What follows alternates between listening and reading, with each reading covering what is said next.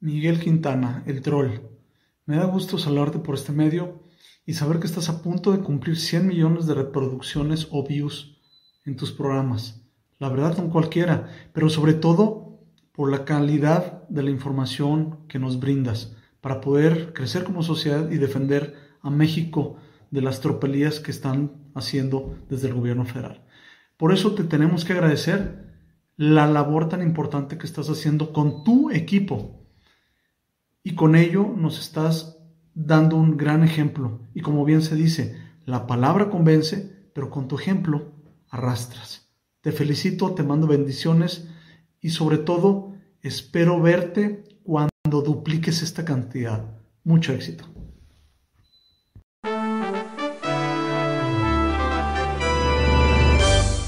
O Radio. ¿Cómo están amigos? Excelente inicio de semana. Lunes, lunes 13 de diciembre. Ya eh, todavía la cruda para las lupitas. Para los lupes. También hay lupes. Ahí está Guadalupe. Guadalupe la chinaca. este. No, pero Guadalupe el de Bronco, por ejemplo. Lupillo. Lupillo Rivera. También es muy bueno. Ah, ese es de los buenos. Ese pelón me gusta. sin albur, sin albur. Y. Eh, Qué idiota soy. No, pero bueno, un abrazo para todas las Lupitas. Mm, para todas mis exnovias que se llamaban Lupita. Uy, eso me va a costar, no saben. Ahorita que entra a la casa, un cacerolazo. Sí, sí, sí, me la acabo de ganar. Pero bueno, fueron exnovias, ya, ya, ya. Ya tiene un chorro que no las veo a las Lupitas. Pero bueno, sé que cumplen y que celebraron ahí con la guadalupana. Y bueno, para nuestra Virgencita, somos mexicanos. Dice, los mexicanos somos guadalupanos, dice Obrador. Por eso no voy a trabajar, dice el huevón. le va a pasar lo que le pasó a Gilberto. Lo va a castigar la Virgencita por estar usando a la Virgencita para estar echando la hueva. No, el troll sí trabajó. Ayer hubo video y eso que era la guadalupana. Pues hay que trabajar. Dios dijo, ayúdate que yo te ayudaré, cabrón. O sea, huevón, usted presidente. Bueno, vamos a hablar de la pelea de perros, la segunda parte de pelea de perros. Una serie muy, muy, muy buena que ha salido en el financiero de Raimundo Ripa Palacios.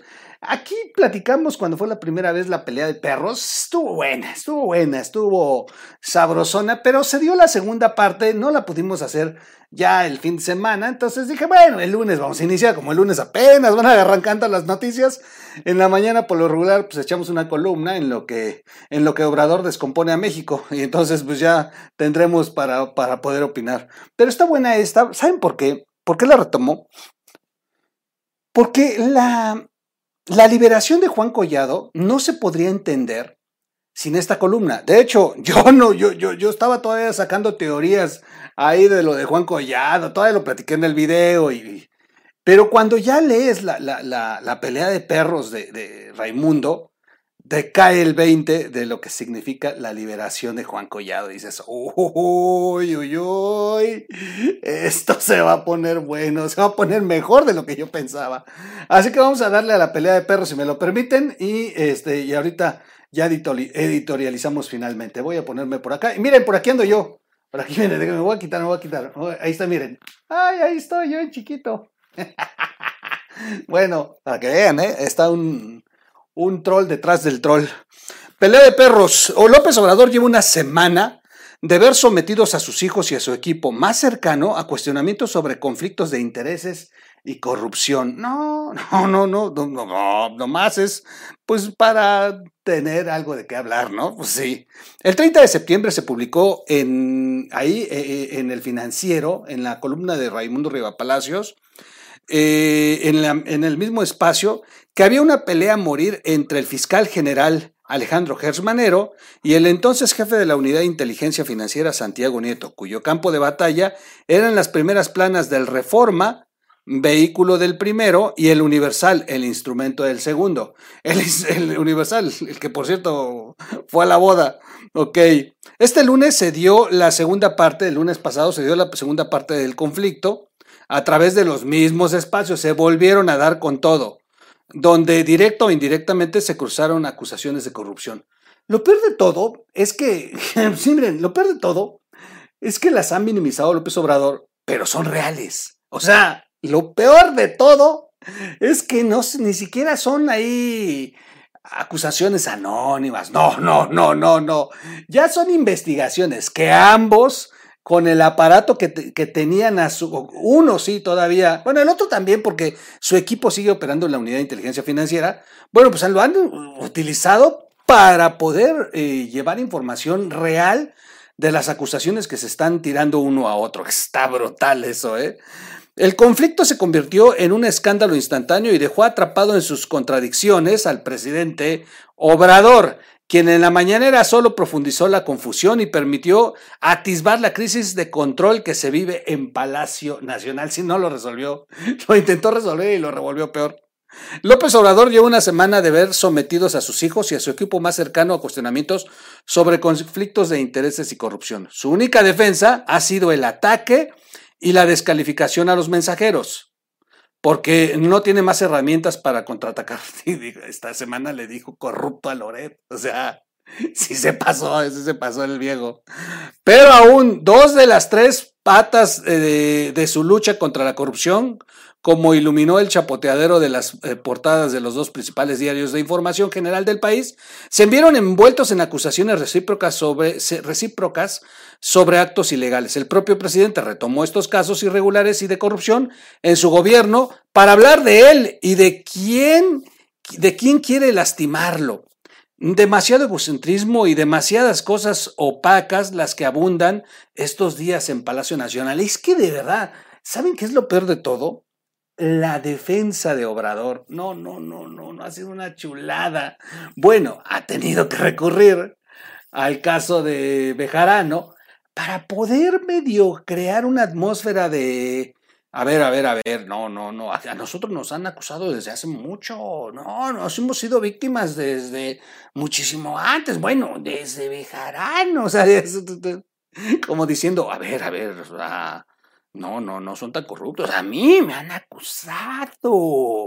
A mi más cercano y me ha afectado. Pero la culpa la tiene ese pelón innombrable de Carlos Salinas de Gortari. es una cholada ese presidente. La más importante de sus referencias durante la mañana de este lunes pasado fue la difusión de la semana pasada de un video de diciembre del 2017 de su secretario particular, el muy poderoso Alejandro Esquer, y la eh, jefa de la Unidad de Finanzas y Administración de la Presidencia, Denise eh, Saraula Basto, quien eh, también es oficial mayor, ¿no? Ok. Cuando en su calidad de responsables financieros de Morena realizaron junto con, con otras personas, este, 34 dice Mexicanos contra la Corrupción, 28 depósitos en efectivo por un monto de 50 mil pesos con cada uno, con una diferencia de 20 minutos cada uno. De esto le han llamado la operación carrusel y eh, finalmente se cuantificaron más de 40 millones de pesos en, un ratito que hicieron la operación. ¿Qué se tenía que hacer?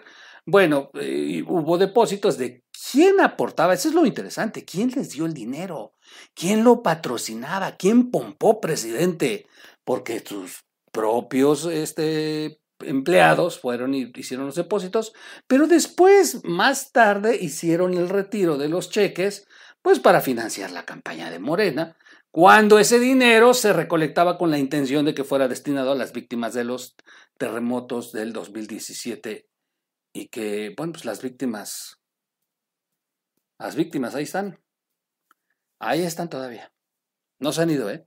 Y sus casas no están reconstruidas y siguen viviendo bajo techos de, de hule y en condiciones muy precarias, porque además son miles de sismos como consecuencia del terremoto, los que han, eh, se han presentado a la fecha. Y lo que no se derrumbó en el 7 de septiembre de aquel entonces, se derrumbó en el 19 y se ha derrumbado con 100 o 200 temblores de más de 5.5 que han ocurrido en la zona. De hecho, han habido algunos muy, muy intensos y sigue la cosa terrible. Nosotros le hemos llamado que se vive en modo vibrador en esta región y, de verdad parece broma, pero es modo vibrador. Usted está ahí todo el tiempo, está temblando, es impresionante. Y las víctimas siguen igual. Y el dinero ya se lo gastaron en Morena. Así de fácil. Ay, ay, aunque ese episodio lo desestimó el INE por mucho menos eh, el gobierno de López Obrador emprendió acciones penales contra empresarios y políticos que no les son afines, acusados de lavado de dinero y delincuencia organizada. Eh, pero, pero a ver, que conste, sí hubo inclusive una multa de más de 179 millones de pesos a Morena. El problema es que el Tribunal Electoral, pues la tiró. Ahí estaba el magistrado Billetes. López Obrador dijo que era un tema eh, saldado hace tiempo por el Instituto Nacional Electoral. No, no es cierto. Se la tiraron al INE, que es diferente, cuyo único objetivo de revivirlo enfocado a Esquer era lastimarlo. Esto fue la visión, versión pública. La versión privada en Palacio Nacional es más ríspida. Desde que salió el video, la pregunta fue, ¿quién pudo haber guardado esas imágenes de la sucursal? ¿Quién se viene este asunto? A ver, aquí es donde está la columna. Salió el video, pues el presidente ya, ya, se defendieron ya, todo lo que vimos públicamente, ya, ahí. Pero vamos ahora adentro, cuando se terminó la mañanera, cuando mandaron atrás a todo el mundo y se armó un desmadre atrás del telón. Pongan atención. La versión privada en Palacio Nacional es más ríspida, más dura, más fuerte. Desde que salió el video, la pregunta fue, ¿quién pudo haber guardado esas imágenes de la sucursal San Ángel del Banco Afirme? Donde fue Esquera realizar los depósitos en efectivo. El gobierno de Enrique Peña Nieto aunque el sistema financiero debió haber alertado sobre esos depósitos altos en efectivo de manera consecutiva, pero guardó silencio y rápidamente concluyeron que el responsable tenía que ser el exconsejero jurídico Julio Scherer, porque resulta que Julio Scherer tiene nexos con el banco Afirme. Es decir, que le avisaron a Julio Scherer, Julio Scherer dijo, aguántala, pásame el video, no informes allá arriba. Chulada, ¿eh? Chulada. Entonces, están concluyendo en Palacio Nacional que quien tenía en su poder los videos era Julio Scherer. Dentro de la presidencia en particular, el vocero presidencial y operador político y manipulador del, radicalismo de López Obrador, Jesús Ramírez Cuevas, que es el de comunicación social, ha sido el arquitecto principal de la, de la intriga contra Julio Scherer y de las acusaciones en su contra. Le adjudica otras filtraciones, aunque no tiene prueba de ello, como haber sido quien puso en alerta a la prensa sobre la fábrica de chocolates de los hijos del presidente, aunque no era algo desconocido, por la promoción que desde hace más de año y medio han hecho algunas dependencias federales del producto, pero están acusando a Julio Scherer de ser el responsable del negocio chocolatero, de que se filtrara en los medios con los periodistas que están haciendo información. Habría que preguntarles, porque, digo, esta, esto también puede de, pues, decirle, hacer sentir mal a los reporteros que se aventaron su investigación de campo y todo. Pero a lo mejor estaría muy interesante que sí, sí tuvieron guías, que alguien les dijo, por aquí está, váyanse, o les estoy dando tales datos, ustedes consigan lo siguiente. Puede ser también. Es una investigación que llevaba mucho tiempo, en fin muchas cosas pueden ocurrir, pero por lo menos eh, Jesús Ramírez Cueva sí está acusando directamente a Julio Scherer de ser el promotor de ayudar a los periodistas con la investigación de la fábrica de chocolates.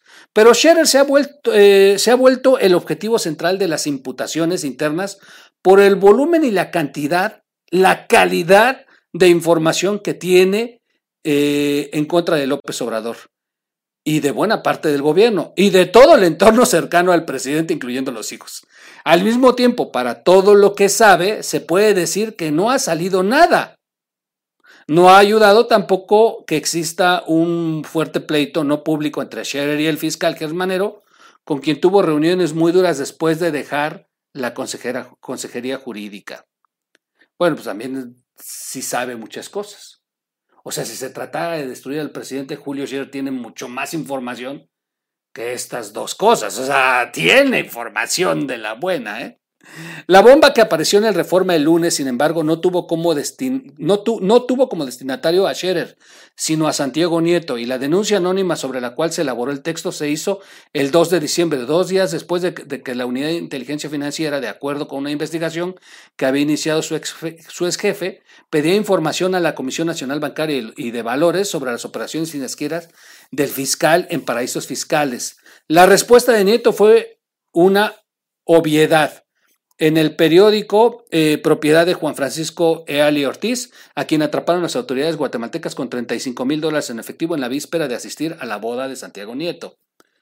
Pero, pero bueno, muchos, muchos acusan a que, aunque Pablo Gómez ya es el titular cuando se hizo este oficio, el equipo de Santiago Nieto es el que sigue todavía en funciones en áreas principales de la Unidad de Inteligencia Financiera y que por medio de esto se hizo la solicitud a la Comisión Nacional Bancaria. Muy interesante el jaloneo. Lo que nos deja una semana de información sobre irregularidades o ilegalidades en el entorno más cercano al presidente. Revela que en Palacio Nacional y en las oficinas donde tienen la información más delicada y comprometedora del gobierno existe un desaseo y no hay nadie que ponga alto. El presidente ha resentido los golpes por debajo de su línea de flotación, de la honestidad que pregona, y no ha podido articular una defensa eh, de sus colaboradores. La verdad es que no tendría por qué meterse a eh, chapalear en el fango. Lo que necesita es meter orden. Sí, o sea, Sí, o sea, aunque los intente defender, si se van a seguir dando de madrazos debajo de la mesa y persiguiendo unos a otros, pues no lo va a parar. El que más lo requiere es Gers Manero, que parece incontenible, y sus acusaciones múltiples solo lo están generando desgaste y lastres al presidente, y su lucha contra la corrupción. El segundo debe ser Ramírez Cuevas, el acelerador de su radicalismo y polarización, porque esa estrategia lo está aislando. El secretario de Gobernación, Adán Augusto López, le debe dar la encomienda de ponerse a apagar los fuegos antes de que siga avanzando sobre, sobre el gobierno, en Palacio Nacional y quemando el despacho presidencial. No se trata de perdonar corruptelas, sino que de existir se actúe, sino parafraseando a López Obrador, que dejen de grillar porque le están haciendo mucho daño a su proyecto. Bueno, al final de cuentas, parece que le da finalmente una, un consejo Raimundo Riva Palacios, pero es un consejo con mucha, mucha, mucha jiribilla, porque al final de cuentas lo está exhibiendo de ser incapaz de poner orden en la casa que lo han rebasado los problemas, que los compromisos que tiene con ellos lo están eh, dejando muy, muy atorado en la posibilidad de poner orden, de apretar, y que, bueno, pues navegar de muertito tampoco le va a funcionar a López Obrador, porque estos siguen todavía dándose una madriza. Lo interesante y, y sabroso para nosotros es que está fluyendo información que está despedazando a López Obrador. Cerró el año, miren, su informe en el Zócalo quedó, pero allá en el rincón más, este, en el rincón de la, de la basura, allá, ahí entre las telarañas, su gran evento después de toda la lluvia de eh, escándalos que se han suscitado en las últimas dos semanas. Ha sido, miren, lapidario para López Obrador. Y, y sí, la verdad es que López Obrador es más astuto para contestarlas, para esquivar, y ahorita ha estado muy trabado, muy, muy, muy trabado, o sea, se ha enlodado más, su plumaje ya empieza a mancharse, este, aunque diga lo que diga, y, y no veo, ¿eh? No veo cómo se sacude el polvo, no le está funcionando la estrategia. Así que, miren, el Consejo de Riva Palacios no lo va a hacer, porque sabemos que López Obrador es necio, terco, incapaz de poder articular una decisión ordenada al interior ah, y anda pensando que pues, seguir en campaña le puede, le puede ahorrar tiempo de conflictos en, en casa. Así que, pues mejor se sale y anda de gira y anda de promoción y cree que con su, pues, su imagen ya este, va a poder eh, echarle tierra a todos estos asuntos. Pero el, tema es que sí le echarías tierra si fueran asuntos espontáneos de una sola vez. El problema es que es uno tras otro y todavía no hemos visto la carnita. Apenas, porque se han mandado nada más mensajitos. Cuando ya se ponga de veras y salgan las buenas, las grandes, las, las que los exhiban, donde se acusen unos otros, donde se destruyan con todo. Y entonces, miren, las cosas van a cambiar. En fin, yo hasta aquí lo dejo. Buen inicio de semana, excelente inicio de semana. Búsquenos como O Radio en las plataformas para el fin de los podcasts allá en Spotify, Amazon, Google, eh, Apple, todas las plataformas. Y eh, ahí estamos como radio en los podcasts, no deje de escucharnos.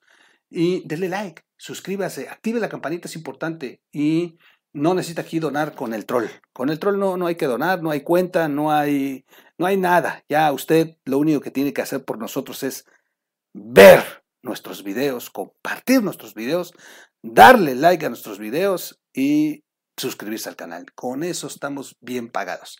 Gracias a todos. Nos vemos en un siguiente video. Buen inicio de semana. ¡Vámonos!